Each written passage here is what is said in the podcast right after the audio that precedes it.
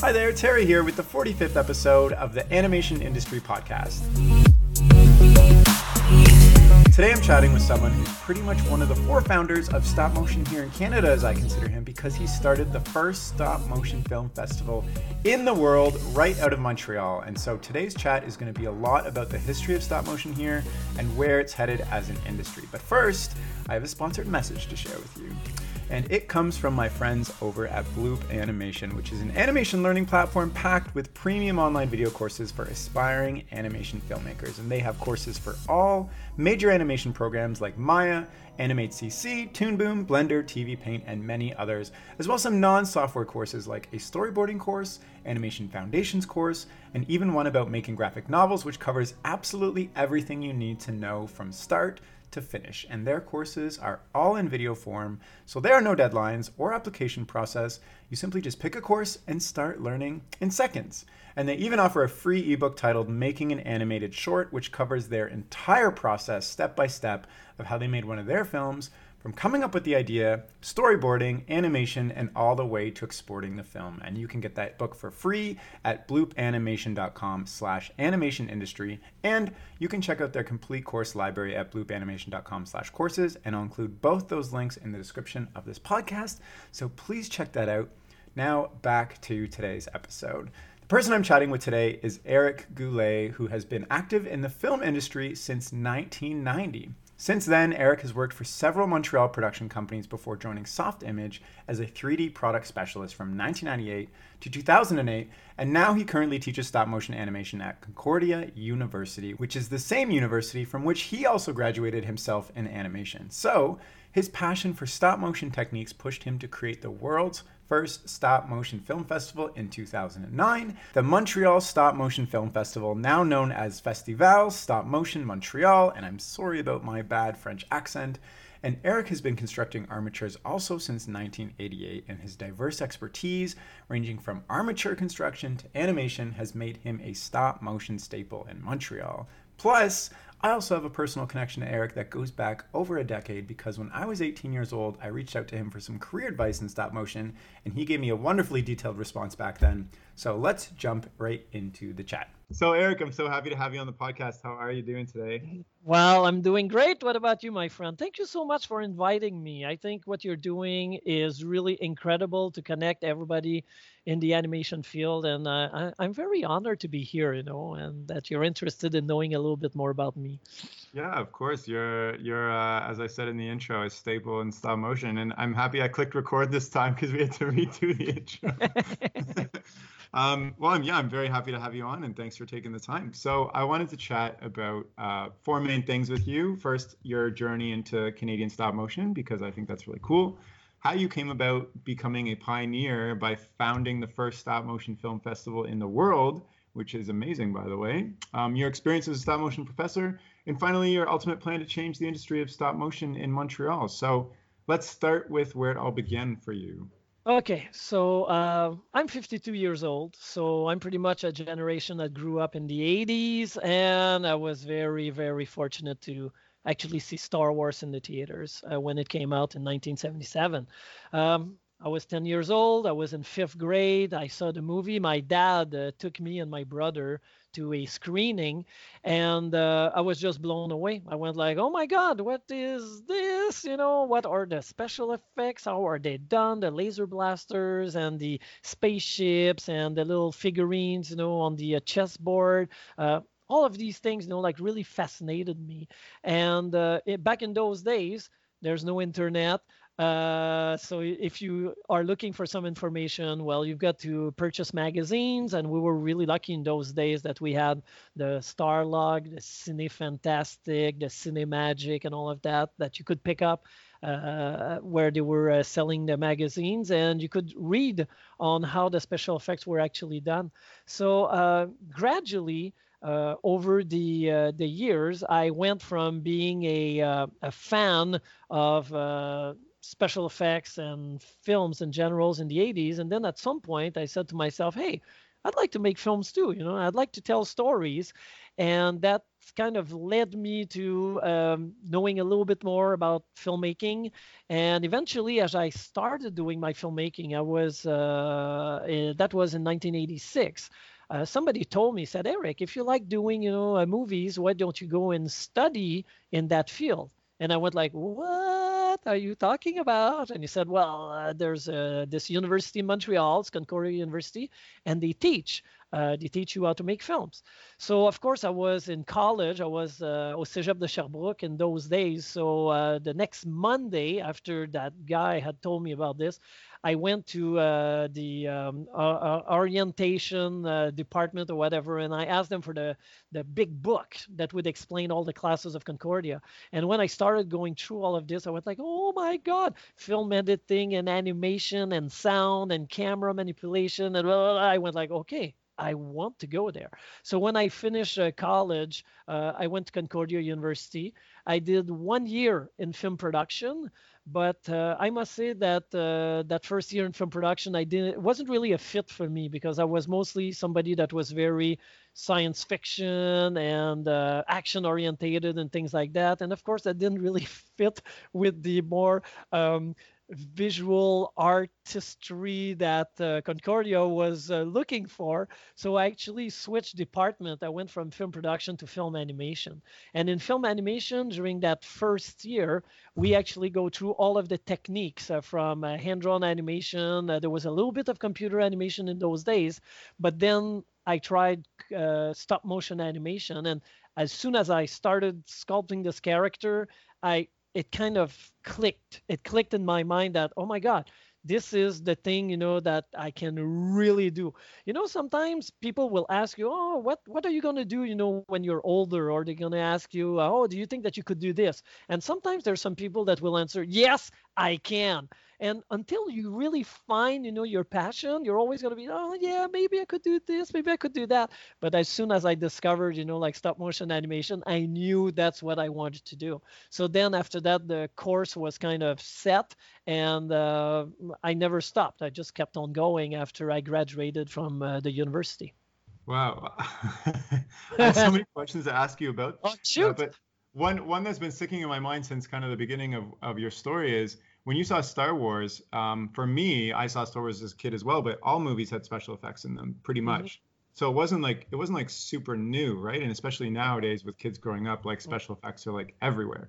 So yeah. when you saw it, was it like totally new for you? Because I know that there were a lot of like 80s sci-fi movies going on. Yeah, back. but uh, but Star Wars started the trend. I mean, uh, yeah. that's 1977, right? So there was a couple of other films, science fictions that were done before, like Silent Running and things like that. But it was very it was very kind of dark and it was about you know uh, life and how you gonna go through blah.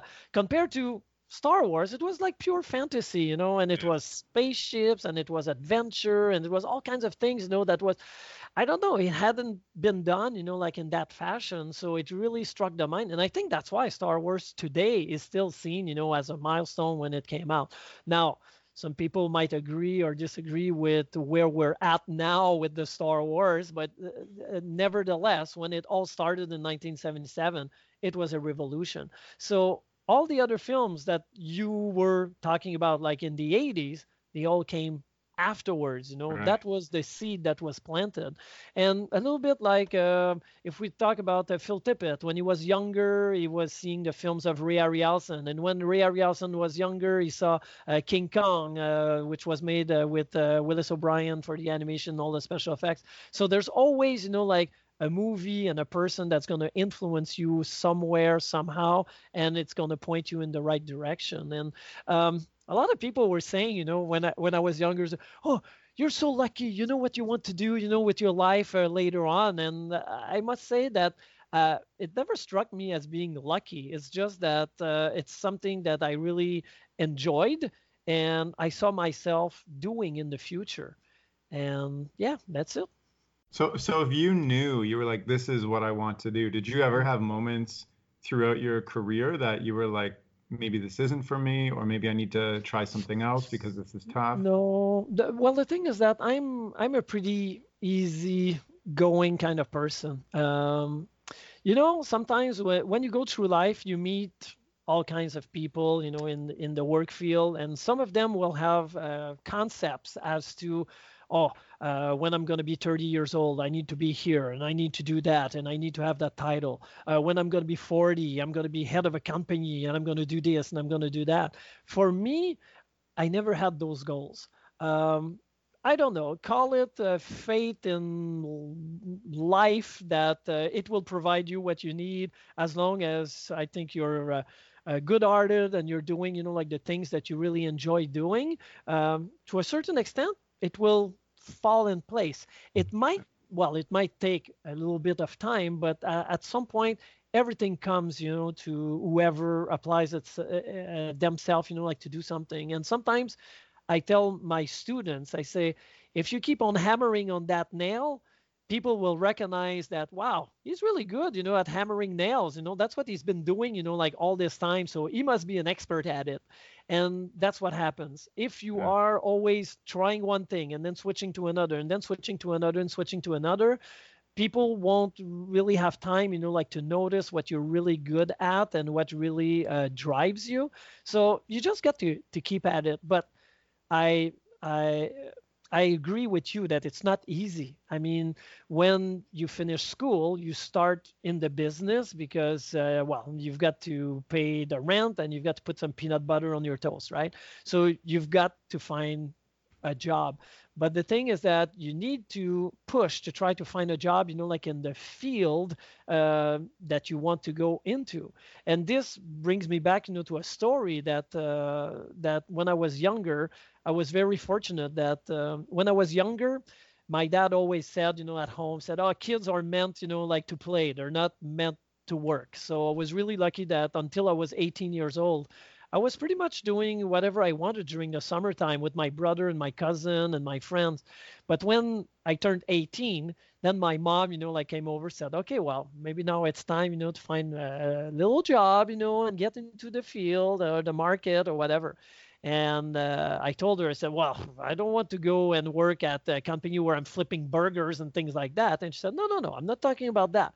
Take the yellow pages, look at the companies you know that are doing video productions or whatever get in touch with them and offer your services. And that's what i did. So i made a couple of uh, uh, curriculum uh, vitae and i went to some companies uh, that were shooting weddings in the area where i used to live and i gave them my cv and some of well one called me back. He said hey i need an assistant you know like to carry the the porta pack that goes with the heavy camera for shooting weddings.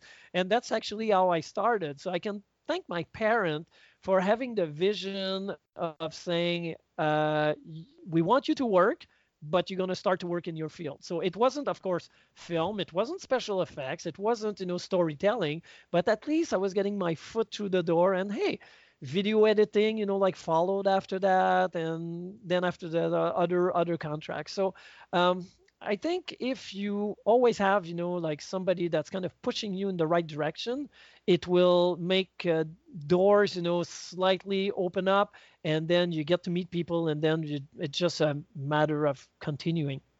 Yeah I, I feel that I especially like what you said about how if you try so many general things you end up kind of not mastering yeah. anything, right? Mm-hmm. So, so if I were to, you know, want your services right now, what are those skills that you've you've developed that people go to you for? Well, when when people are getting in touch with me, it's mostly for making uh, armatures for uh, stop motion puppets. Yeah. Uh, sometimes they get in touch with me for uh, doing foam latex injection, which uh, a lot of people hate doing, but uh, I love doing foam latex. I love, you know, like mixing that stuff, injecting it in the mold and baking it and having a puppet, you know, like coming out of there. I don't know. I, I get uh, some uh, ful- fulfillment in doing that. So armatures, either be ball and socket, wire frames, the foam latex, and also productions in general. Sometimes uh, companies will get in touch with me and they'll say oh we need to build a puppet and we might need some animation as well. Uh, do you know somebody who would be interested? They present to me the project and if i feel it's close enough you know to the um, qualifications that i've got then I'm going to say, okay, I'll take on the project.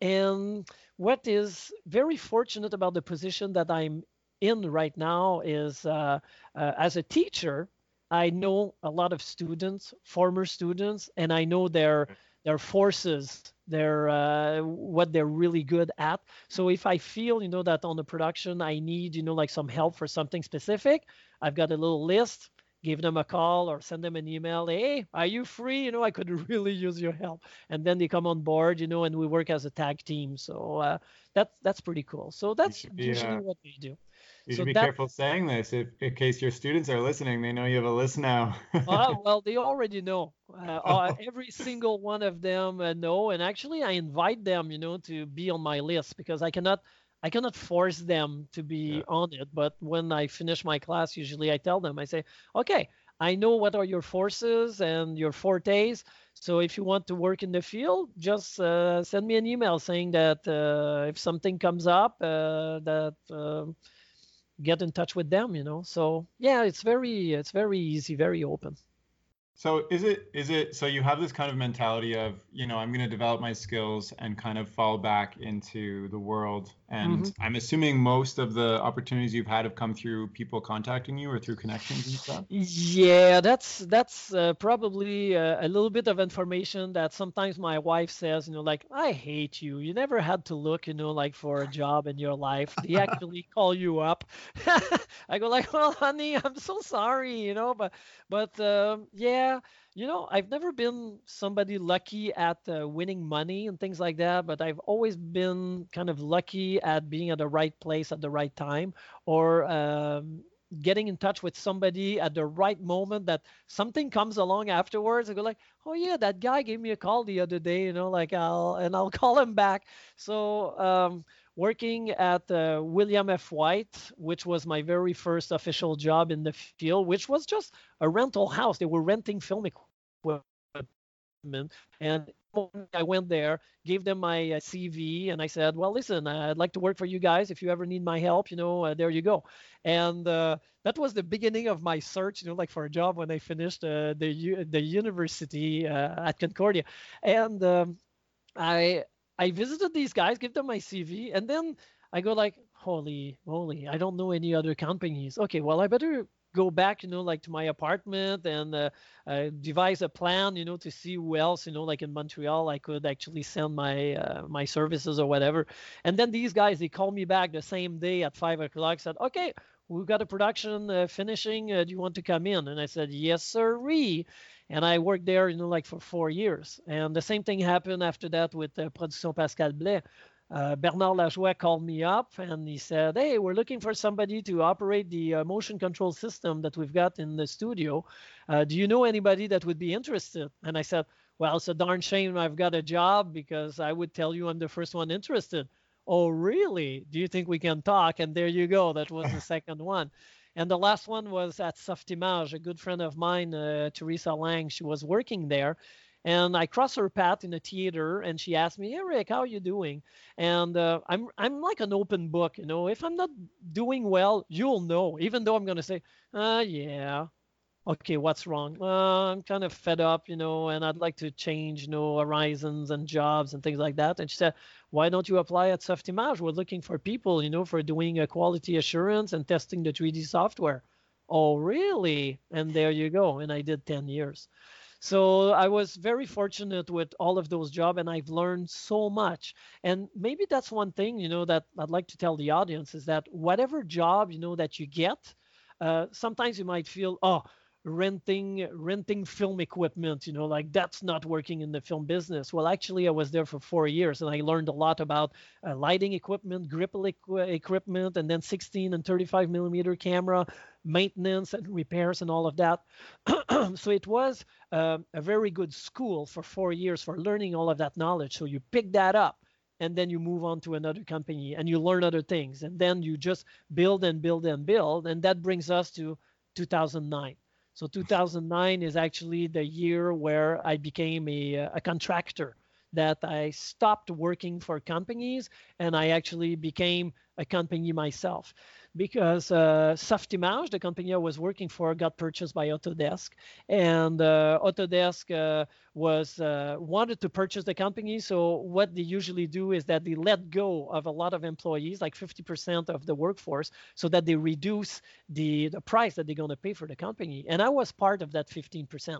So I ended up, uh, well, I ended up back home and of course telling my wife you know that i lost my job and she started crying and she's looking at me with this i got this big smile on my face and she goes like what? Why are you smiling? You know like you just lost your job. I said no this is like the best thing ever. After 10 years you know like i had done enough you know i wanted to do something else.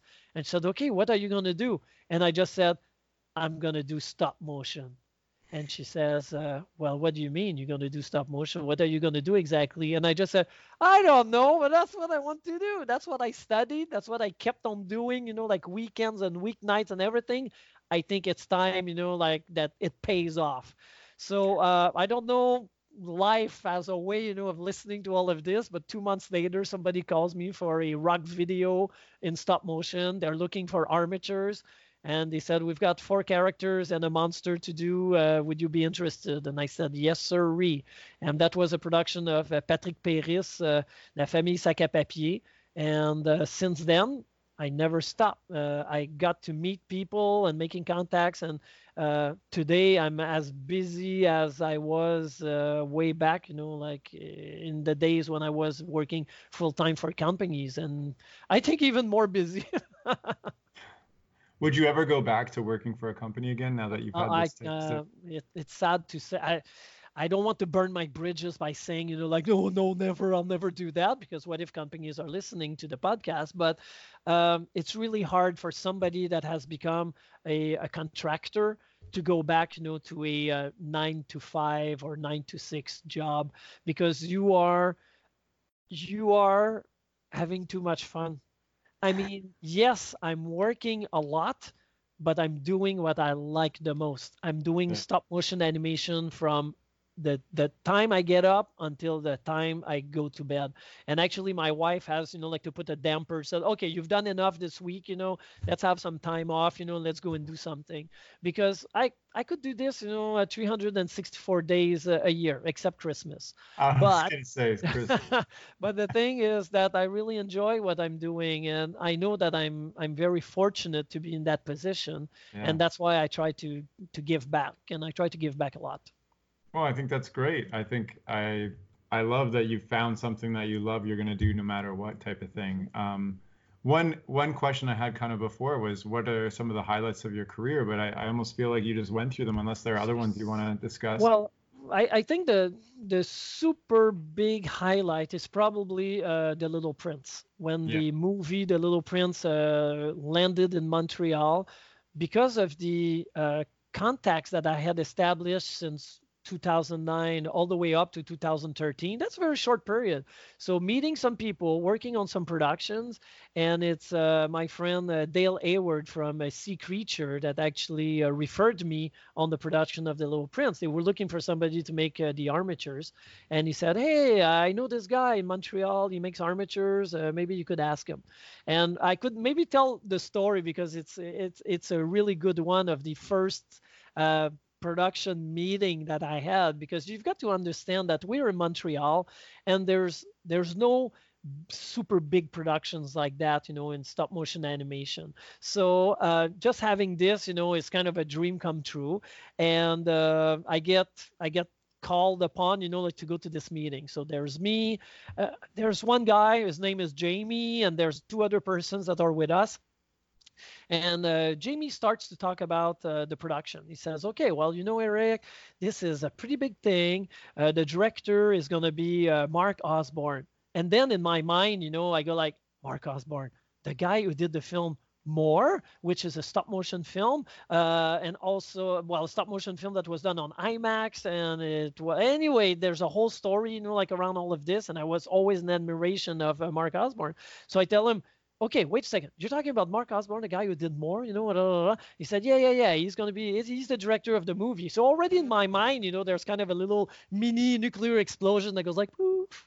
and then he keeps on talking and said, of course, uh, Anthony Scott is going to be uh, directing or supervising the animation, and and I'm going like. Anthony Scott, Anthony Scott. You mean the guy who worked on Nightmare Before Christmas? And he goes like, yeah, that Anthony. So there's a second little explosion in my mind, like, poof, and then uh, at the end, Jamie is saying, okay, and on the production, we're going to be using uh, the software I developed with my brother, so it's going to give us a chance, you know, like to uh, test it out and do all of that. And uh, so I go like, uh, and what is that software? And he says it's Dragonframe. Uh, are you telling me that you are the Jamie Caliri, you know, that developed this, you know, and, and he goes like, yes, Eric, that's me. And then there's like this third explosion in my mind. I'm going like, holy macaroni, I got to be on that production so um, and of course when i told jamie you know the story said eric don't you prepare you know when you go to a, a meeting you know and uh, do a little bit of research on the person you know or the people that you're going to be meeting and talking to and and in my mind i just went like why would i deny myself of that pleasure of being on site you know and discovering all of these things you know as it's coming along so of course he was partially right. I should have prepared more, but it's one of the nicest and coolest kind of mini meeting, you know, that I had that my brain just went like, oh my God, this is going to be so great. And of course, at the end, he told me, he said, uh, would you be able to relocate all of your equipment uh, uh, in the studio so that you're really close to us for uh, making the puppets and the armatures and all of that? And I said, oh yes, I can be anywhere you want to do this. So that was the beginning of a fantastic adventure. So from uh, July 2013 until uh, July 2014. We were uh, working, uh, we were approximately at the peak around 50 people, if you include all of the teams and people, you know, taking care of paperwork and all of that. And uh, I was able to refer six of my former students from Concordia University to work on that as well. So they're they're at the beginning of their career. You already have the Little Prince, you know, in your uh, resume that that looks pretty fantastic. So uh, we were really happy. It was uh, a very a very good year that that year. And of course, the movie came out uh, in 2016, March 2016, and I tried to help out, you know, with the promotion of the movie locally here in Montreal, giving little workshops in theaters, explaining to the kids how stop motion is done, and uh, yeah, so yeah, so that was a, a, big highlight, and meeting all of these people, working with Jamie and Anthony and uh, Mark. Uh, yeah, I've got really good memory of all of that. Well, thanks, thanks for sharing that story. That's that sounds like a dream to me. Also, I, I, I think if you knew who you'd be in the room with beforehand, maybe you would have been nervous. yeah, maybe I would have been nervous, or maybe it would. have I think it would have tainted my my yes, enthusiasm. Okay. You know, so sometimes having little surprises like this, you know, I think it it keeps you keeps you on your toes and it makes you more genuine also.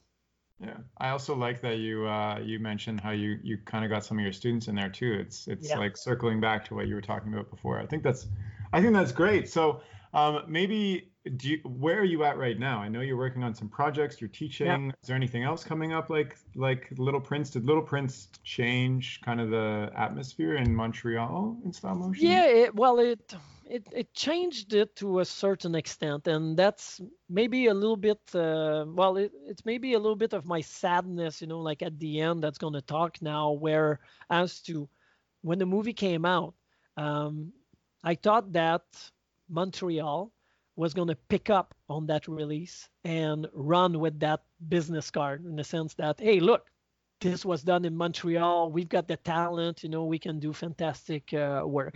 Mm. Um, and also, I'm going to clarify just a minute. Even though we were, you know, like all of the basic talent, it was still the head of department. Some of them, you know, like were coming from the States and people were coming from elsewhere. But what I'm talking about is uh, the the core team, you know, of the people that were uh, constructing the puppets and also uh, constructing the sets and things like that. It was all people from Montreal.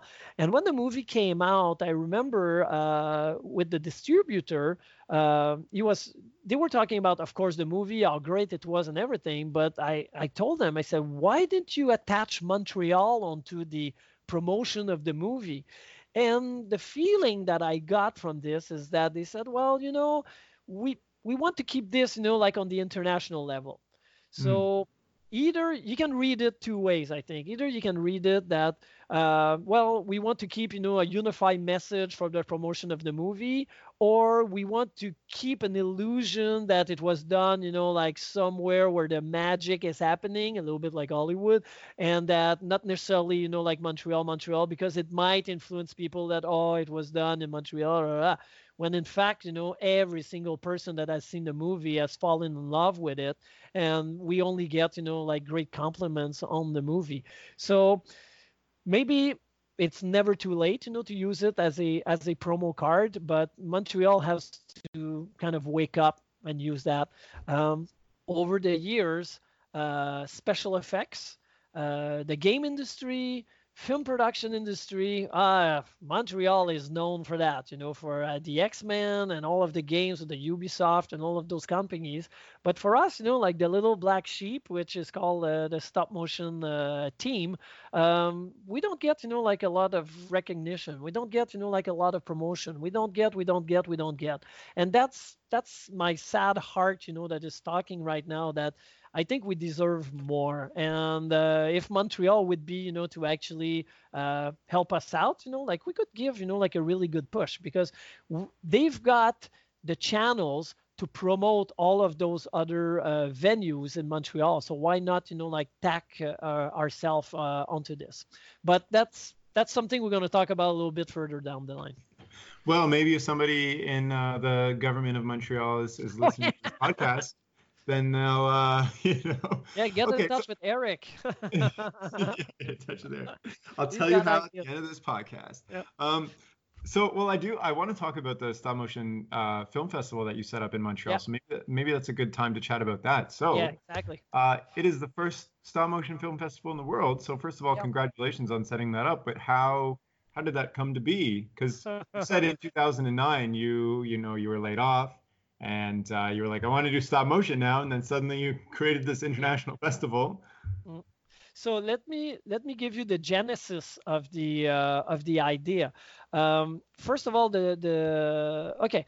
If we go back to 2001, 2001, I start teaching at Concordia University. That means I graduated in 1990.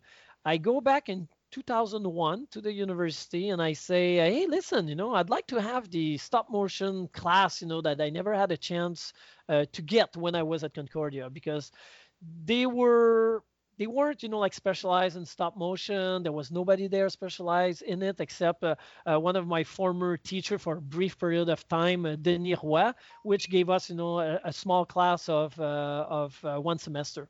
But the thing is that there was nothing that was really targeted on that.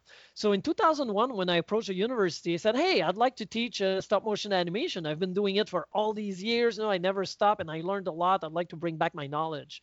And they told me said oh eric but we already have somebody. His name is uh, Brian Dusher. And Brian was an animator from the National Film Board. He was from the prairies here in Canada. And uh, he already started the stop motion class uh, at Concordia. So, of course, I'm a bit sad, but uh, Brian is a great guy, you know. So I say, okay, well, that's fantastic. And so as I'm turning around, uh, the lady at the counter says, hey, wait a second. Why don't you leave your resume? What if something happens? So, two weeks before the semester starts, September 2001, I receive a phone call going like, Eric, you know, like we lost uh, Brian. He's going to go and work on a stop motion project in Halifax.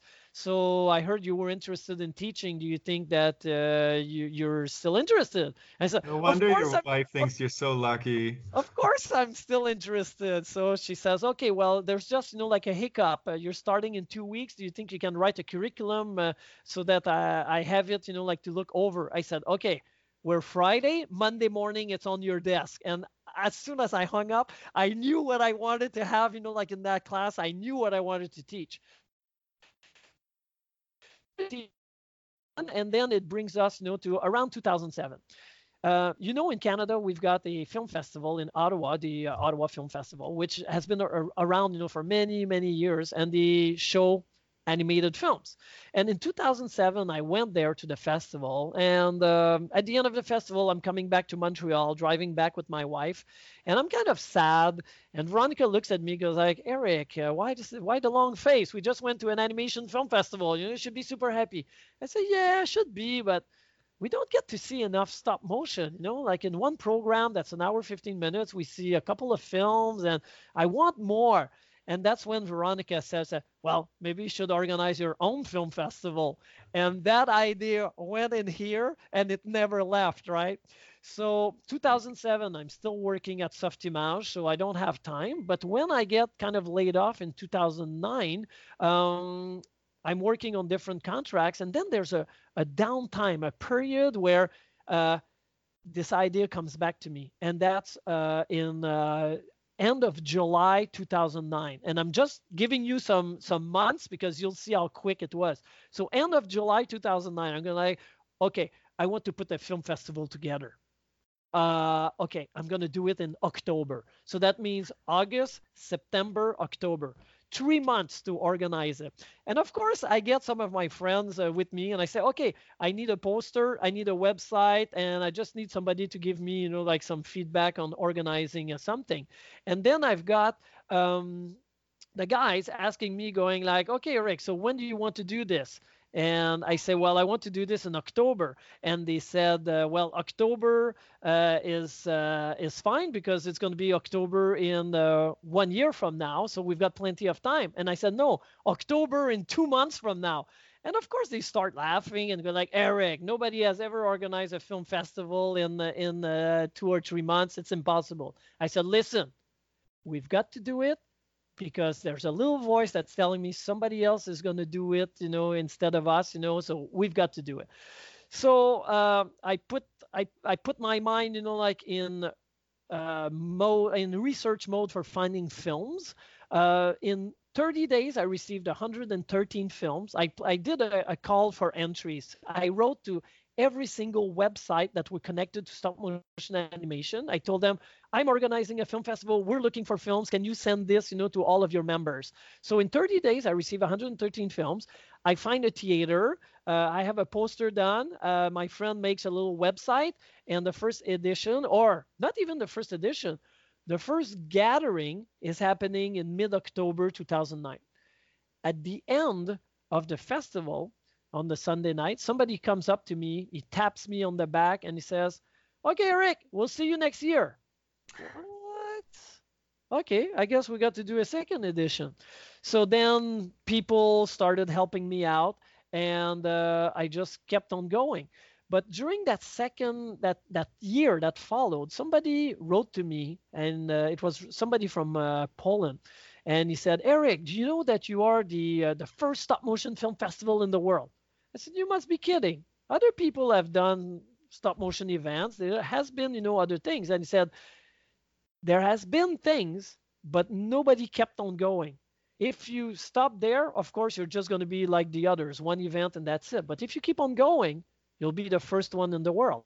And if you allow me, I'll start one in Poland and I'll be the first one in Europe. And I said, okay, sure, we go for it. So there's one that started in Poland the following year. And then the third year, somebody from Brazil got in touch with me, said, oh, that's not a wonderful idea. We want to make one too. Can we have your blessing?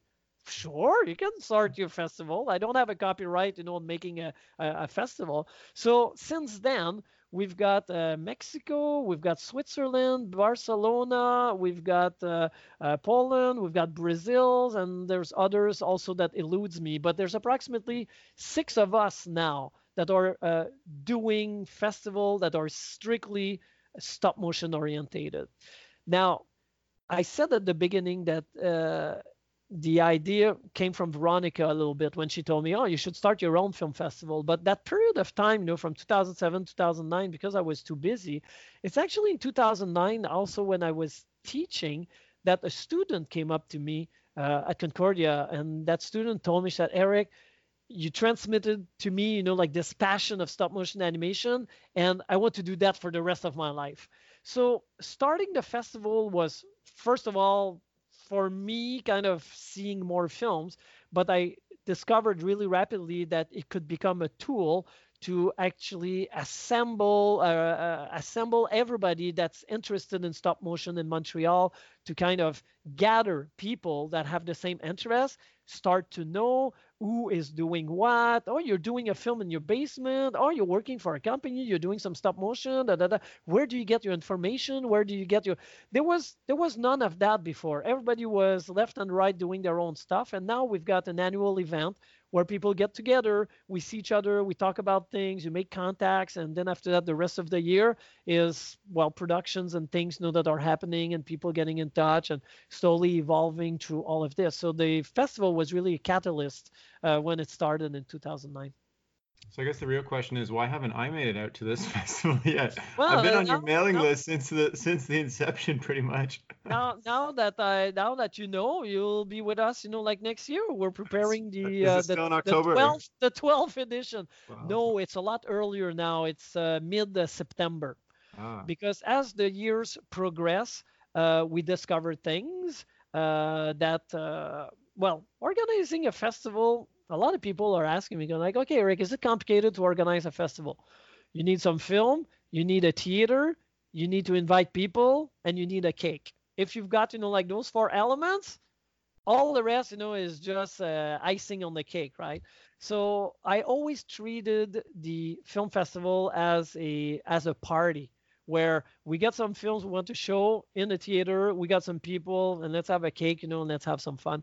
And I always kept that mentality, and I think it it pays off because people realize that when we are doing the event, it's actually from the heart um, there's not there's no money to be made you know with a festival there's not enough you know like uh, generating money for people to be actually paid you know like full time to work on it to work on it but we make enough money you know to kind of break even and there's a little bit left over which we reinvest you know like in the following year but um, it pays off in making contacts getting the community together and all of that. So for me, it was really important to see it that way. And I think that's why we've got a very good reputation be- because people feel that we are doing it from the heart. Mm-hmm. Yeah. So, how many people came out to the first festival? Oh, the first festival. Uh, that's a pretty good. Uh, that's a very good question. I'm going to tell you that I don't remember exactly the numbers, but I'm going to tell you this: the very first edition, the people that were there were my colleagues, uh, the family, and the friends.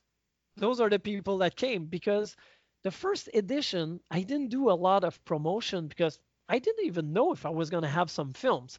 But when I saw that I received 113 films in 30 days, I went like, oh, okay, there's a demand from filmmakers to project their films, you know, in a real theater setting. Not look, you know, at your film on your little iPhone, you know, and a little television things like that. You know, like a real theater where it's supposed to be to be presented. So the demand was there. But because it was so short an organization, I only invited really quickly uh, people that were in my surroundings. So the friends, the colleagues, and the students at Concordia and things like that. But as the years progress, my friends kind of disappeared. My colleagues disappeared also, but they were replaced by genuine stop motion uh, enthusiasts. That means that people that we were finding along during the year they would come and gradually they were replacing my original film because w- we'll be honest right? When we're making films and we're showing them you know to our mom and dad of course they're going to say it's great and but they're not going to always be there you know to look at the film. So there's kind of a natural turnaround with this. And in the end what you want is in that theater that contains only 160 seats you want 160 stop motion fanatic enthusiasts that are there, you know, like to enjoy the movies and to share this experience and exchange on what they've seen and also learn, you know, like new things. Yeah. How, do you get films from all over the world or is it, yeah. is it, yeah. All over the world. Usually, uh, the the festival we present uh, between 60 and 80 animated shorts in competition because we only specialize in animated shorts. The feature films there's no point for us, you know, in showing them because they already have their distribution system with the Hollywood system and all of that. There's a couple of feature films that are done around the world. Sometimes uh, they get in touch with us, you know, and we can do a special screening at the theater. Mm-hmm. But what is our specialty is really the animated shorts. That means that in one program, which is an hour 15 minutes, you can see between uh, I don't know 10 and 18 animated shorts because they're all uh, they vary in in length, right? So you sit down, and the way that we organize this is like a roller coaster ride. You can have a comedy, and then after that, you're gonna have uh, something that's a little bit more uh, deep and emotional and then we come back with a science fiction spoof and then so the technique remains the same. It's stop motion animation but it's used you know for, for for all of the colors of the rainbow let's say. So it, it gives you a very broad range of everything that is being done around the world. And that's why we've got between 60 and 80 animated films every year that are presented in official competition. Um, how many do we receive? We receive between well 300 400 450 films usually um, before the festival. We go through a screening uh, we are a comedy we look at them we rate them and then after that we pick uh, the the top most rank ones. And it's sad to say that we go at the beginning of the list we go all the way down here and there's like a, a cutting point that okay we've got only seven hour of screen time. We pick all this but right here, there's beautiful films, you know, that we cannot present because we don't enough time, uh, have enough time, and that really breaks my heart. And that's the portion where you write back, you know, to the people and you tell them, "I'm so sorry, you know, like we didn't we didn't retain your film, you know," and it just it breaks my heart. That is the toughest thing of yeah. all of the festival. All the rest, you know, like I can deal with. But that portion there of sending an email saying to somebody that we cannot present their film, that that really you know like breaks my heart because to me somebody that makes a stop motion film there's so much blood and sweat you know that is being put into their ideas that you're putting on the screen that all of the films should be screened. But unfortunately if we would be a bigger festival we would be more than just uh, friday night and saturday and sunday all day you know like we could extend this. But um, yeah, that's the nature of the beast, I guess. So if you want to see all the films, you have to be on the board, I guess. Um, I I no, have a question about. You will be able to see them. Yeah. Yeah. So you you've probably seen more stop motion films than anybody, really. I guess if you've had to screen these films for a decade. Uh, yeah. well, I'm I'm just wondering after seeing so many different, like you've seen comedies, romance, sci-fi, etc.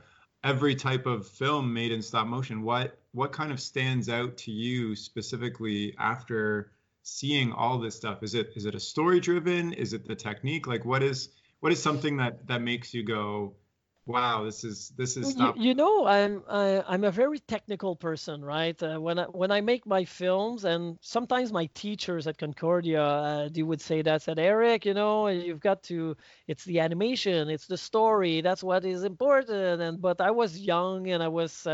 Not naive, but I was young and I wanted, you know, like, oh yeah, making armatures and building things, you know, that's really cool. So when um, we started looking at the films, um, I was much older, of course, and I kind of realized, and I know, I know the question that you're asking, and it's it's the story and it's the film, you know, as a whole. Hmm. Sometimes um, I'll give you I'll give you an example. I don't remember the name of the movie, but there was one year where we received a film that was done by uh, uh, a dad and his younger son. It was it was really uh, it was really rubber band you know and uh, it, it wasn't you know like as slick as the movies you know that you see in stop motion animation and all of that that people are fantasizing going like oh my god this is so wonderful but the story was so good that even if the little character instead of walking you know like this was actually sliding like this it worked. So whenever we are looking at the movies uh it, it the it needs you know like to to have a story you know that's gonna that's gonna touch us or that we go that's gonna grab us from the get-go. Um, and sometimes uh, you look at a film you know that could be uh, one minute long. And a one minute long, you know, like is going to be more powerful than a seven minute movie where things, you know, like are just dragged on. So all of those things, we factor them in. So, well, yeah, we factor them in as to I put myself in the shoes of the audience. I'm sitting in the theater and I'm looking at this film. So when the movie is finished, I, I look at it go like, oh, oh my God, did that blow my socks, you know? And I want to tell the whole world, you know, that it's the best thing I've ever seen. Or uh, it was really good and I want to tell people to go and see it. Or is it you know like really good that i want to see it again? So all of these things i'm asking these questions and if i go like oh yeah okay well i've seen it once. Yeah it was all right. Okay it's okay. So it, that that is what you know is grading the film. Now you might say but eric uh, aren't you afraid that this is going to taint the style of the festival in a sense that uh, it is a festival where Eric and his team are actually choosing the movie and it's going to be his style or vision, you know, that's going to prevail. And actually, no, because over the years we've we've changed and we've grown, you know, the the selection committee, and I discovered that pretty much, you know, like everybody um, has the same um, expectation from a movie. They want to be entertained. They want to have a good story. If it's super well done, you know, like technically, great. If it's got, you know, like a little bit of clink clang, you know, like here and there, but it, it still works, it's even better. So the the people that are now, you know, like doing the selection of uh, all of the films, because uh, now I'm part of the administrative council, so I don't do that anymore. Uh, they pretty much think just like me because we did it you know for two years together. I know exactly you know like how they think. And i know that 90% of all of the films that are presented are exactly the ones you know that i would have chosen. And the little 10% you know that they're choosing is something that sometimes i would have said oh really? And then it's presented and people go like oh my god that was so good. I go like oh okay i guess you know like all the all the uh, the flavors of the world you know are out there. So that makes for a, a good selection let's say. So i i had another question kind of popped in my mind while you were talking about this and it's something that i've been exploring in my own mind because i'm studying animation right now. So i'm studying mm-hmm. 3d and 2d and also stop motion on my own. Um, it's why why stop motion? Why not 2D? Why not 3D? Why not live action? Like, what what makes stop motion uh, the preferred medium for telling a story? And you've seen so many. What is your reason for choosing to do stop motion, other than other than you personally enjoy it, right? But yeah. from an audience perspective, what is that reason they need to see it in stop motion versus something else? You know that that's a very good question, and um, over the years, uh, people have asked me about this. Over the years, I've read articles and even myself, I try to understand, you know, what draws me to stop motion animation. Uh, I worked for Softimage for 10 years, which was a uh, I was a product demonstrator for 3D software. Um, I'm not really well versed, you know, like in 2D animation, even though I know about it, but I'm not, you know, like the greatest uh, person, you know, like to draw.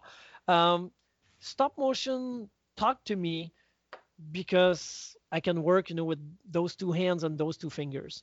And mm-hmm. I think that uh, the other medium, the hand-drawn animation, yeah, yeah, it's really great. It's on paper and thing. A computer, you never get, you know, like to actually touch, you know, the things that you are doing. And there's kind of a, a digital dimension to it, you know, that you'll never be able to access. I mean, the images are all pretty and beautiful and all of that, but everything stays on the screen, right?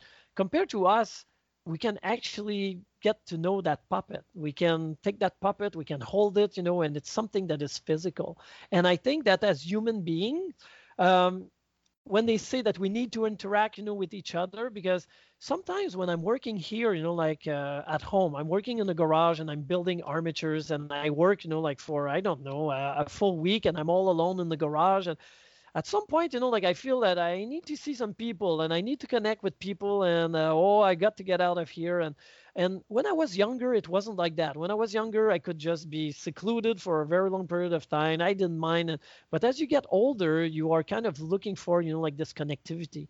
And I think that stop motion brings back this connectivity that you are looking for uh, for material, working with uh, the matter, but also uh, it brings you back and that's something you know that people have been seeing uh, saying a lot is your childhood memories when you were a mm-hmm. kid you know that you were that you had you know like this doll and you were imagining uh, stories and adventures and you would make them talk you know and all now you can do this, you know, but because you're an adult and you've got more dexterity and you know how to tell a story, now you can tell exactly those same things, you know, but uh, everything is is magical.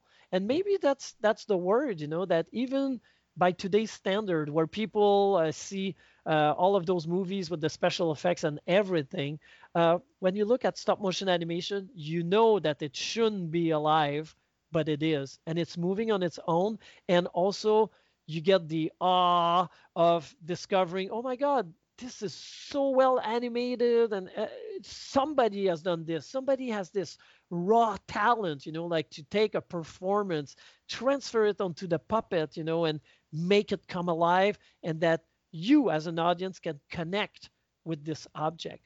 I think it's this fascination.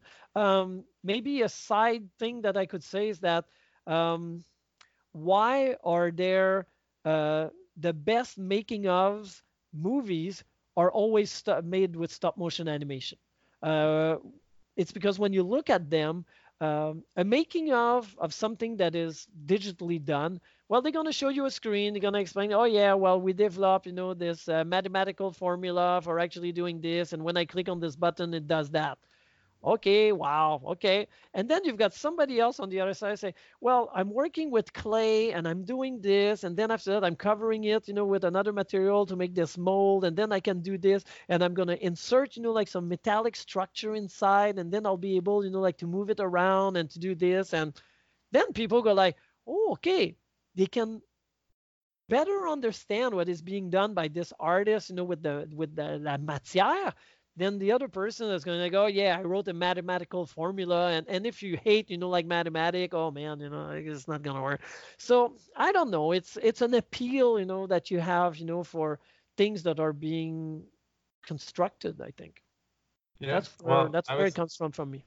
I was getting goosebumps while you were talking. So I think. Oh, yeah. Wow. Thanks. I, I, was trying I, to do no, my I really, best. I really like that answer yeah. of connectivity and bringing it back to childhood because that's when I think about why I do it, it's for the same reasons. I, you know, I loved playing with clay and making stuff when I was a kid and telling little stupid stories, and now I get to do it in in a way that it connects with other people, and and they they also know that you know they can reach out and touch those things too, and yeah, I I really like that. So, um, I have two more things to talk about. Yeah. First is, um, you know, as a professor and teaching students, and mm-hmm. um, I'm wondering, is there a big now that you've been teaching stop motion at Concordia for a while, is there a big demand from students to to learn stop motion and get into there, it, or there's a huge very... demand. Huge. There's a huge demand. Um, I, I teach I teach one class. So within the, the corpus of Concordia University, it's a it's a three year uh, period.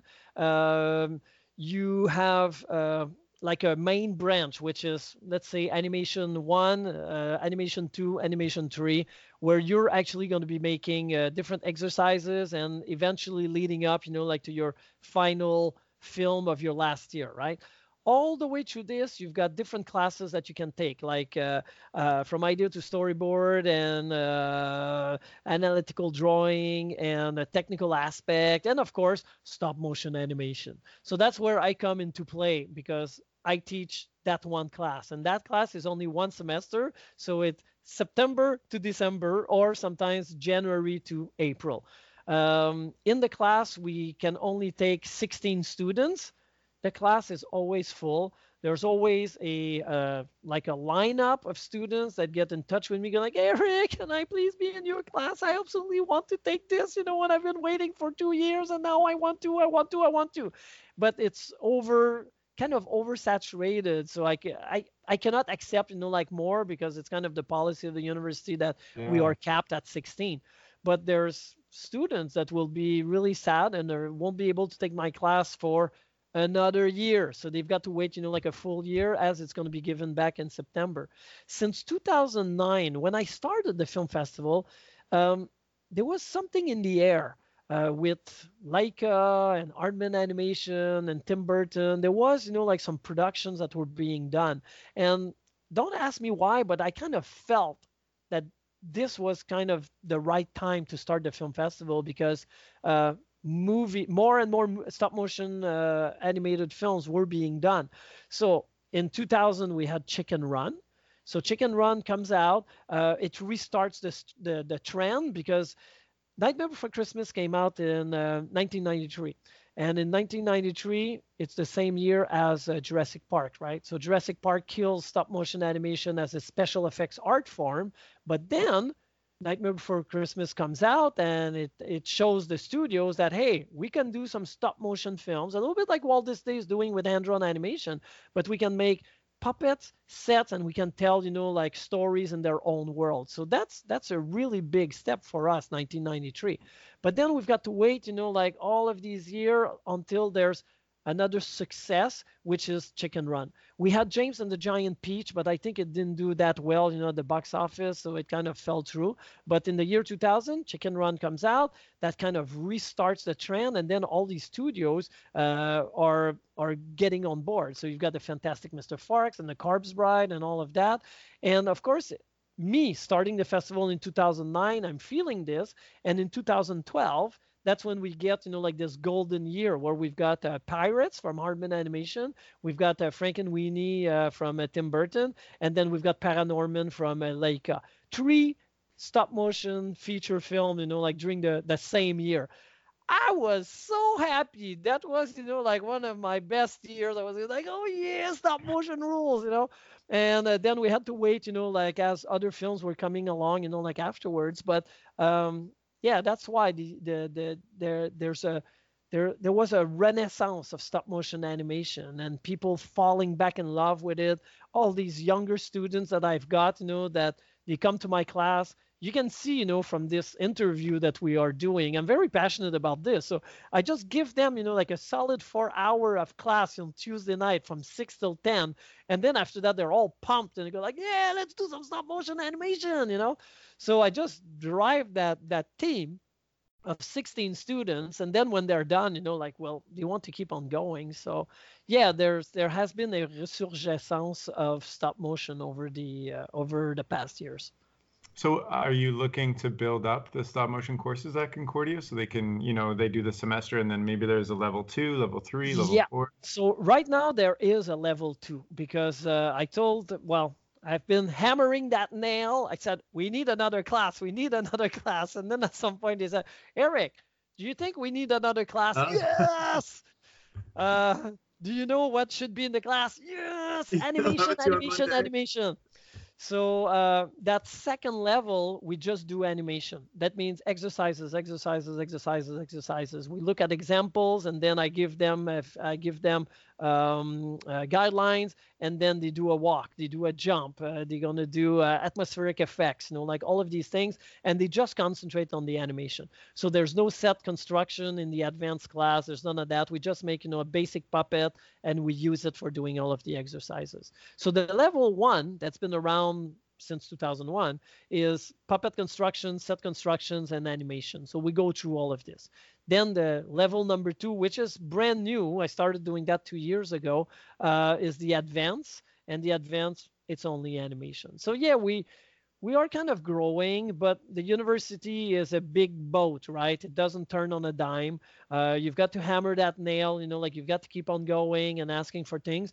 But I must say, over the past uh, three or four years, um, I've seen a huge change at the university where we've got uh, more equipment, more space, and we're uh, better better equipped, you know, like to do a stop motion animation. So for me as a teacher, I'm really happy.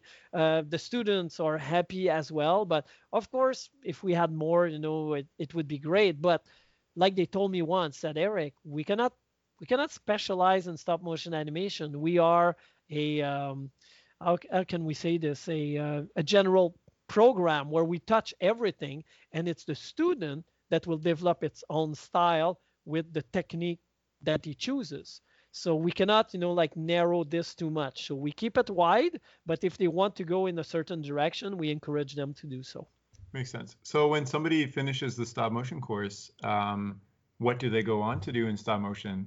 Oh my God, that is the um, the trick question. I must yeah. say the, the trick question that you're asking. And I'm not I'm not gonna invent fairy tales uh, when you finish university, uh, you're just like any other students, right? You're looking for work. So it's not necessarily the fact that it's not the willingness of the student to want to do something. It's more uh, the openings that you've got in Montreal, and that leads us to a, a, kind of a portion of the program where I'm going to say that uh, we need to develop more uh, more jobs in Montreal in stop motion.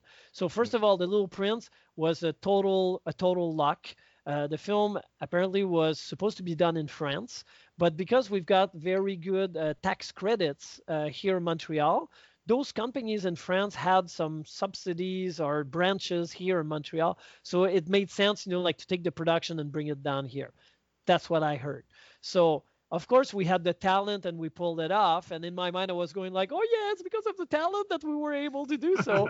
but a lot of people told me said, Eric, you can dream that it's that, but it's actually the tax credits. But nonetheless, we pulled it off. But the thing is that it's the only big production that we had. Plus, it wasn't full stop motion animation all the way, right? It was a part computer animation and stop motion animation.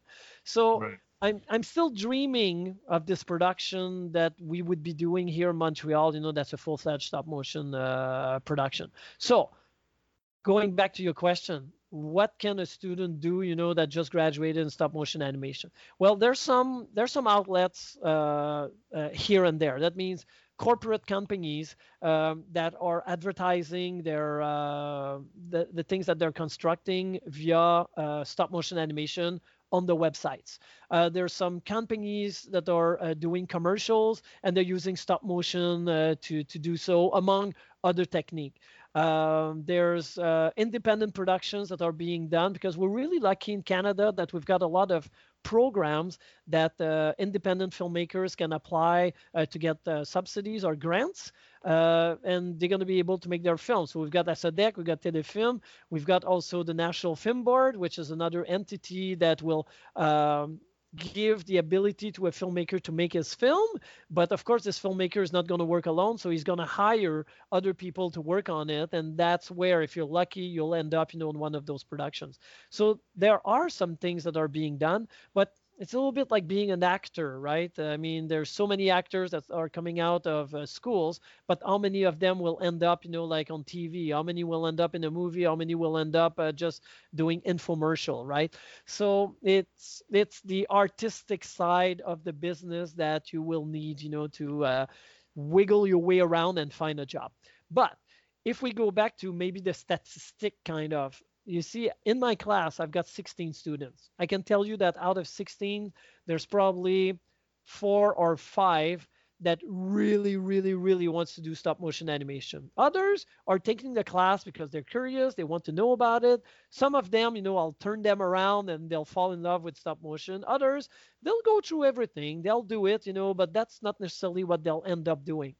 Those four or five that i'm talking about those are the ones that at the end of the semester I tell all my students, if you're really passionate about this, send me an email, let me know what you're up to, and you never know. I always have the phone ringing, a production that's looking for uh, juniors to build some sets, you know, and so that could be one way, you know, of getting into the business. So I, I, like I told you at the beginning of the uh, of the entretien that we're having, is that I know I'm fortunate and I try to give back as much as possible, like my students that I was able to refer on uh, the Little Prince. So I do the same thing with the students I've got right now. Plus, I've got some people sometimes that are writing to me. Uh, they're in Montreal. Uh, they're, maybe they're in their 30s or their 40s, and they're going like, "Oh, I always wanted to do stop motion animation, Eric. Is there any classes, you know, that I could just take, you know, like to do some basic stuff and things like that?"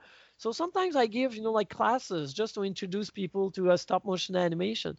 So there's some teaching that can be done as well. There's corporate companies that don't even know, but they would benefit from having you know uh, little videos done in stop motion animation to promote their stuff you know on their website.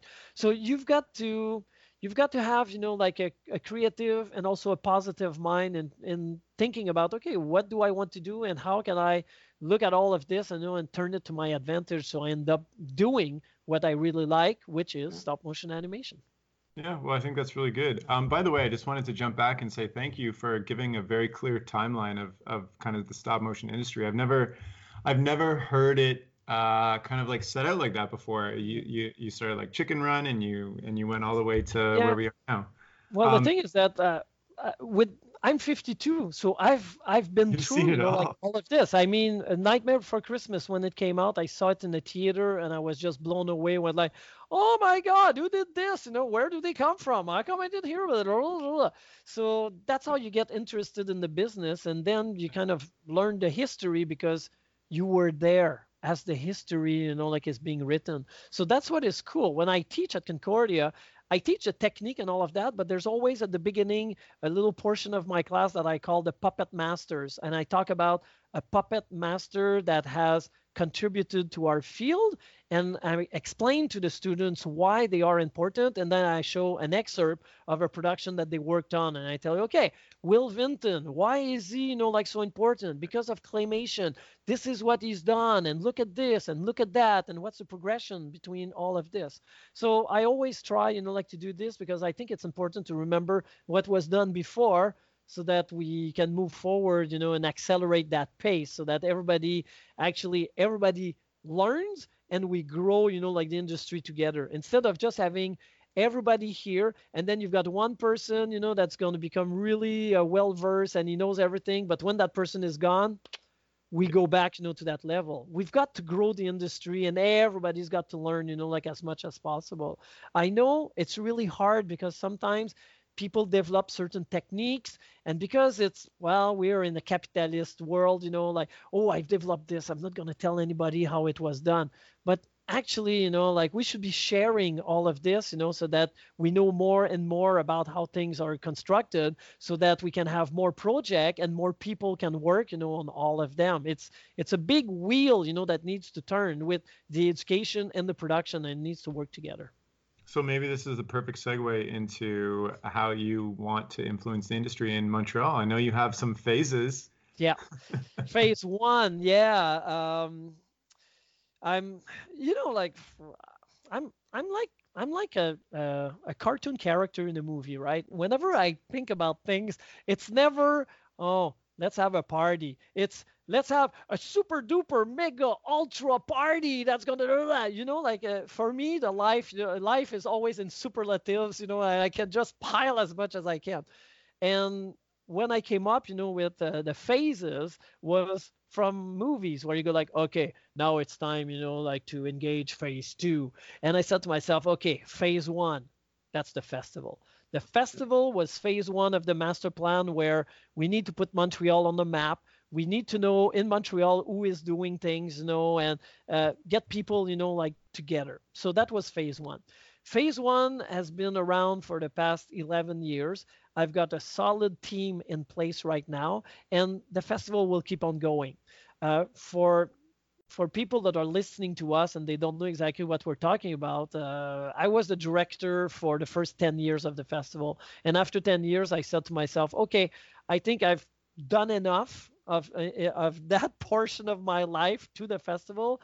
Now that we've got a team in place i'm going to go on the administrative council. So i'm not gone. I'm still around. I'm helping out you know and things like that. But let's say i'm not as heavily involved in the festival as i used to be which brings me to the phase two phase two is we need to have more productions done in Montreal. So when I was uh, renting uh, in the middle of our uh, chat about uh, Montreal promoting stop motion in town, um, if nobody's doing it, I'm gonna have to do it. And that, that's that's how I am in life. You know, if I if I don't have something you know that I think should be there, I'll go. Okay, well, I'll do it even though I know nothing about this, I'm willing to learn. You know, I'm a hard worker, and uh, I think that I've got enough energy. You know, that I can I can drive such a project. So right now I'm in phase two, and phase two is um, getting to know in Montreal who are the the contacts that can help me. You know, like promote uh, worldly what could be done and uh, try to bring some productions in town recently I spoke with uh, a professional in the field, and uh, she told me, she said, Eric, you know, like to bring big productions like this, you know, like in Montreal, you've got to show them that you're capable of doing it. And I said, well, we already have the Little Prince uh, that we did. She said, yeah, but it's not full stop motion. It was just short segments. You need to do, you know, like a, a, a project to show the world, you know, that it, it can be done with the team that you've got here. So there's some people I've been talking to, and they're kind of sending me in different directions. And I'm like, okay, well, the Bureau de Cinéma, you could talk with some people in there. Okay, well, you could do this, you could do that. So slowly, I'm gathering all of this uh, momentum and this information, and at some point, it's it's just gonna go on, you know, like to the the next step of the phase two. Now, there's a third phase which I call, well, of course, phase three. And phase three, I'll be honest with you, I don't talk a lot about it because um, it's not a question of jinxing or it's not a question of, but I just got to um, figure it out. You remember when I was talking about this big wheel that productions cannot happen if we don't have education.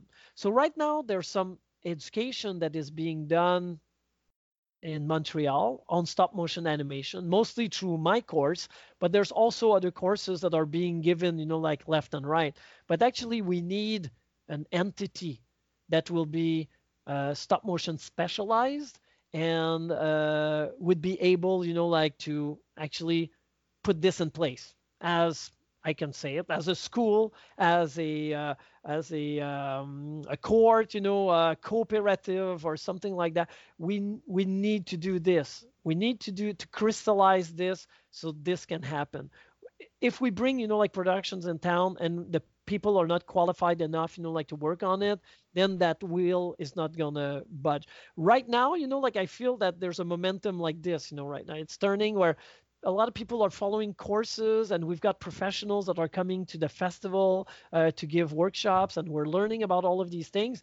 But until you know like this goes more we're still looking, you know, like for production. So we need to find producers that are willing to come to Montreal and give us a chance, you know, like to to do so. But when we're talking about chances, that's something you know, that producers don't want to hear, right? They've got money, they want to invest, and they want to make sure, you know, that it's they're gonna get, you know, like a return on the investment.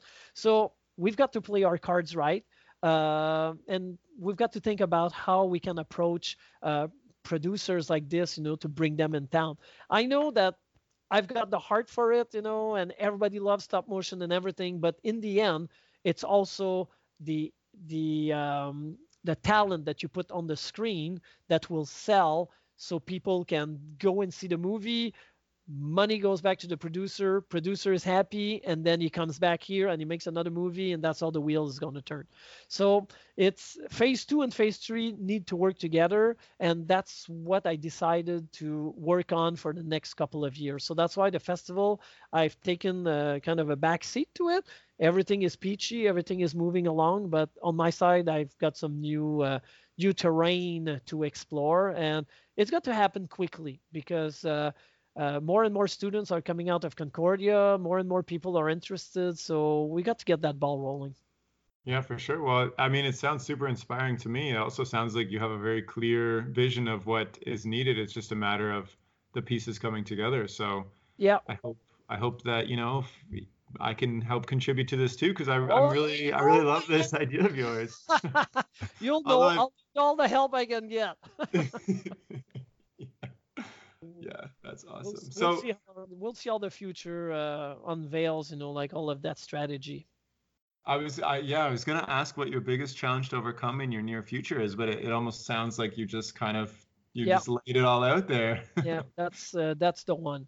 Um, I'm I'm really busy right now. I'm doing contracts left and right, and I'm teaching left and right. So uh, that keeps me busy. So uh, whenever I've got time, you know, like to think, or to talk with people and pick their brains you know like i try to do so but uh, i'll be honest with you it's moving a little bit slower than i had anticipated but that's another thing i discovered also in life is that if you push too much for something and it's not budging it's because it wasn't the right time uh, the doors will open when they're ready to be open and i'm so I don't know. I'm so confident and positive about this. That's why I don't worry too much. I know there's a lot of work to be done, but I know somebody somewhere has a key that I need, you know, like to unlock this, you know, and just slightly open the door. And when people on the other side will see us coming, then they'll embrace this and go like, "Oh yeah, that's such a good idea. Why didn't you come sooner?"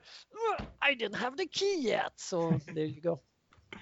fair enough. And then and then your wife can uh, can keep being angry that all these opportunities come to you. well, I, I, I, well, actually, she's really happy for for me because I'm doing what I'm doing what I really love, and like I was saying, you know, I'm I'm a very fortunate person, and that's why yeah. I try to give back, you know, like as much as possible. Um, it's not a question of oh if i don't you know like i'm gonna lose this uh, mystic era of things happening to me but i think it's just common decency that uh, when you've got you know like some things to do and you've got too much why embrace all of this you know and burn yourself up when there's so many people out there you know are who want to learn who want to do it and uh, you can just take their hand bring them on board you know teach them some stuff and that's how the community is going to grow so we've got to uh, yeah so we've got to get to it yeah, well, I, I really admire that. I, I'm very happy we chatted, and and um, it's very refreshing to hear also that you're doing exactly what you love doing. I think yeah. even even in the animation industry, there's a lot of dreams to get in, and then some people, when they get in, you know, they get stuck doing something that they didn't intend to do, and then they have yeah. these dreams to do the thing they always wanted to do. So, I think it's well, amazing that you're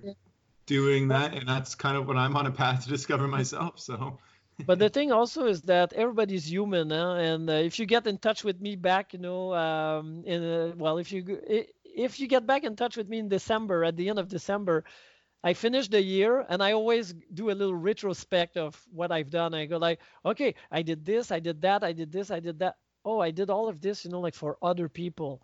Uh, was I able to work on my own film and do my own stuff?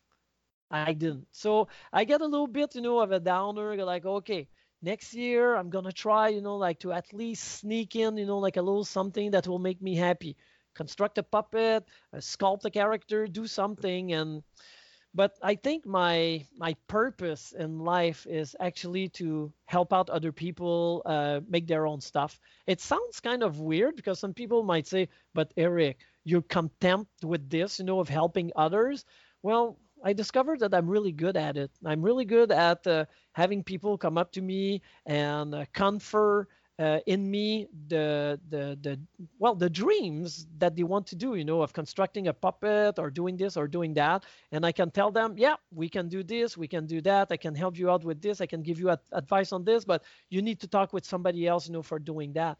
So after a while, you get recognized as somebody that, oh, Eric, he's got good. Um, um, um, good advice, you know, that he can give you on your production. And sometimes there's some people that are just referred to me, which I don't know at all, and go like, "Hey, Rick, they told me you were the go person too for uh, I've got questions regarding this."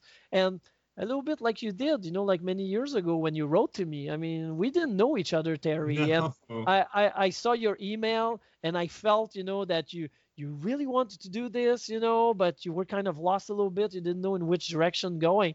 And I kind of felt this and I put myself in your shoes and I went like if I would have been, you know, like younger and I would have written to somebody, I would have wanted them, you know, like to give me some feedback and give me some advice and uh, just encourage me, you know, like in pursuing and doing it and uh, and that's why when I wrote to you, I I I remember when you told me I went back to that email and I saw this exhaustive, super long yes. email. Like, I wrote all of this. Oh my god, paragraphs I have and paragraphs. these days. It was it was so helpful. I, you know, and and I remember I didn't remember it was you specifically, but I remember getting that email and it it was really encouraging. But I also in my like immediate life, I didn't have uh, I guess the vision for myself or the opportunities in front of me where I felt confident enough to take that path. So even though you gave me that email, it also confirmed to me that you know what I needed to do at that that point in my life. So yeah. I'm I'm I'm rereading your email now and uh, yeah. going full forward. So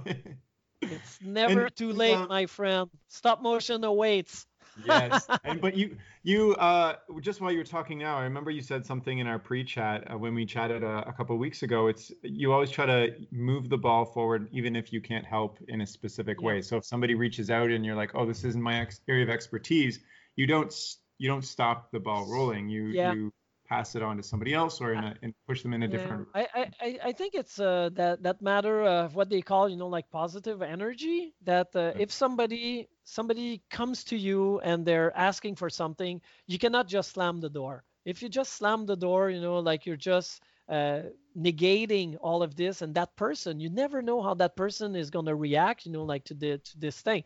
So whenever somebody gets in touch with me i I I always and I try as much as possible to always write back. And if I'm not the right person for the for for the advice, I try to point them in another direction. I try, you know, like to get the the ping pong ball, you know, uh, on the table to bounce back and forth. You don't want to lose, you know, like a ping pong ball because you never know uh, that person maybe in the future we'll be doing an animated film and they're going to get back in touch with you and say hey you know like you give me some advice you know like way back then and now i'm working on this production. I've got a little bit of money. Uh, i'd like to hire you to uh, work on my movie. So that wheel uh, is always turning as i say. So instead of stopping it dead uh, just give it a little tap you know and okay keep on going and do this and put a, a tap on the back. And I think if somebody has, you know, like enough courage, you know, like to send you an email, you should at least, you know, like reply and try to be as helpful as you can. So I know I've been really busy in the past couple of years and my emails have gotten a little bit shorter. Yours was really long. I read it and I was like, oh my God, you know, I must have been on the, not unemployed, but I had a lot of time in those days.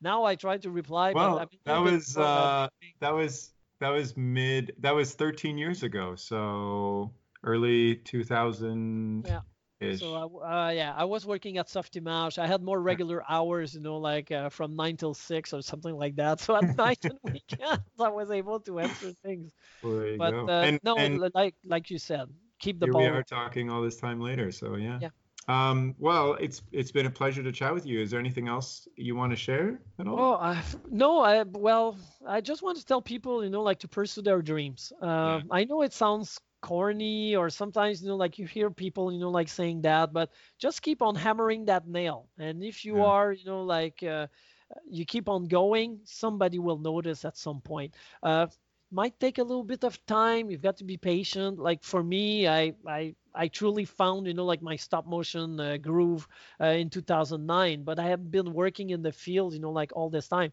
So never give up on the uh, the little voice you know that's telling you oh you should be doing this. Oh have you thought of that? You know that's that's what makes uh thing uh, move forward. And uh, don't be afraid you know like to organize things also. Mm-hmm. a lot of times i i feel that people are just uh, waiting for things to happen when in fact i discovered a long time ago that uh, the the best person you know like to serve the ideas that you've got is yourself you know like just yeah get on that keyboard and write a first draft, you know, of your ideas.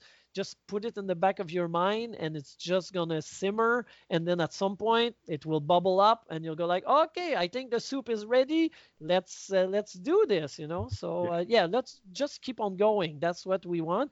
And, uh, stop motion rules you know? I know sometimes i tell my students you know like oh all the other techniques you know it's not it's not as cool you know as stop motion animation. So i'm gonna say it even though everybody you know like that's listening to the podcast is probably gonna say yeah yeah yeah well computer rules and da da da da da but stop motion uh in my heart, tattooed everywhere. So there you well, go. Well, like half of half of my episodes are just about stop motion now. So, yeah, so you see, uh, conquering the world, the legion of stop motion artists.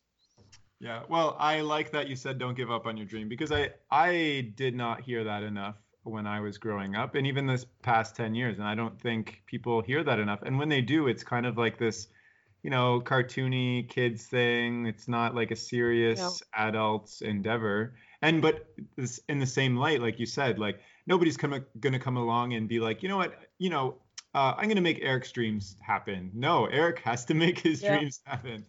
so yeah. don't give up on your dreams, but you you have to you have to be the one to push that forward too. So yeah, find a way and just do it and go baby steps. Sometimes also people think, you know, that oh, I want to have all of this done, you know, like bam, you know, in a very short amount of time. Sometimes no, it's tiny little baby steps, you know, that will lead you uh, to uh, something. And I, mm-hmm. I could maybe finish with this just to give you an idea is that um, a long time, a, a, couple of years ago, when I was working at Softimage, we were working with computers, and uh, it was all well, not repetitive, but we were working digitally. And then at some point in my mind, I went like, okay, I miss, you know, like being creative and doing things, you know, with my hands or coming up with ideas and all of that. So at Softimage, I created what I call the Creative Club, which was a um, uh, a, um, a lunch gathering every two weeks where uh, people would just come, sit around the table, and then we would go around and say, okay, so do you have some some stuff that you're working on? And then the person would say oh yeah well i always wanted you know like to uh, sculpt a character uh, da, da, da, da, and i'd like to experiment with this and that. I said oh okay that's pretty cool. And then second person would say oh i always wanted you know like my guitar. I played the guitar and i always wanted to try you know like this riff but i've got a really hard time or uh, and then we would go around like this and that takes you know like half of the lunch hour and then the other half we would go around and i would say okay so what are you going to show us, you know, like in two weeks from now? And the person would say, okay, I'm going to purchase the material that I need to, to do my sculpt. That that's my little goal that I'm giving myself.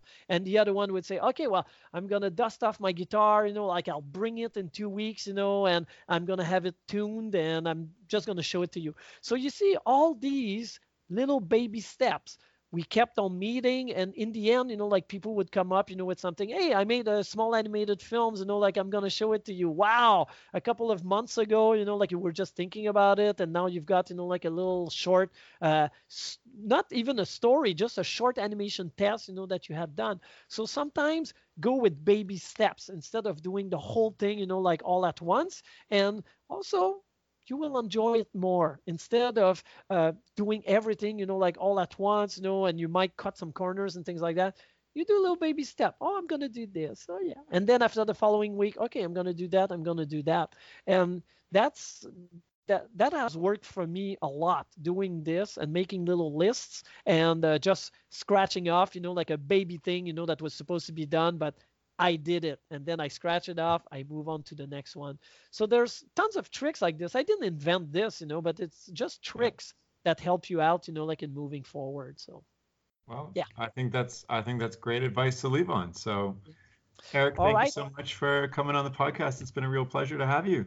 Well, thank you for having me, and uh, I'm really happy that we were able to talk, you know, like about all of these things. Sometimes I get, you know, like interviews, and uh, I can only talk about, you know, like a certain portion. But mm. I feel that this podcast actually has all the the links of all the, the chain, and, and, now you know that uh, this chain is made of stop motion, you know, like from A to Z. So, uh, yes. well, actually, I should say from a to the letter P. I still have to work from that letter all the way down to Z, you know, because we got so much more work to, to get done. But it's very encouraging when you talk about what you've done.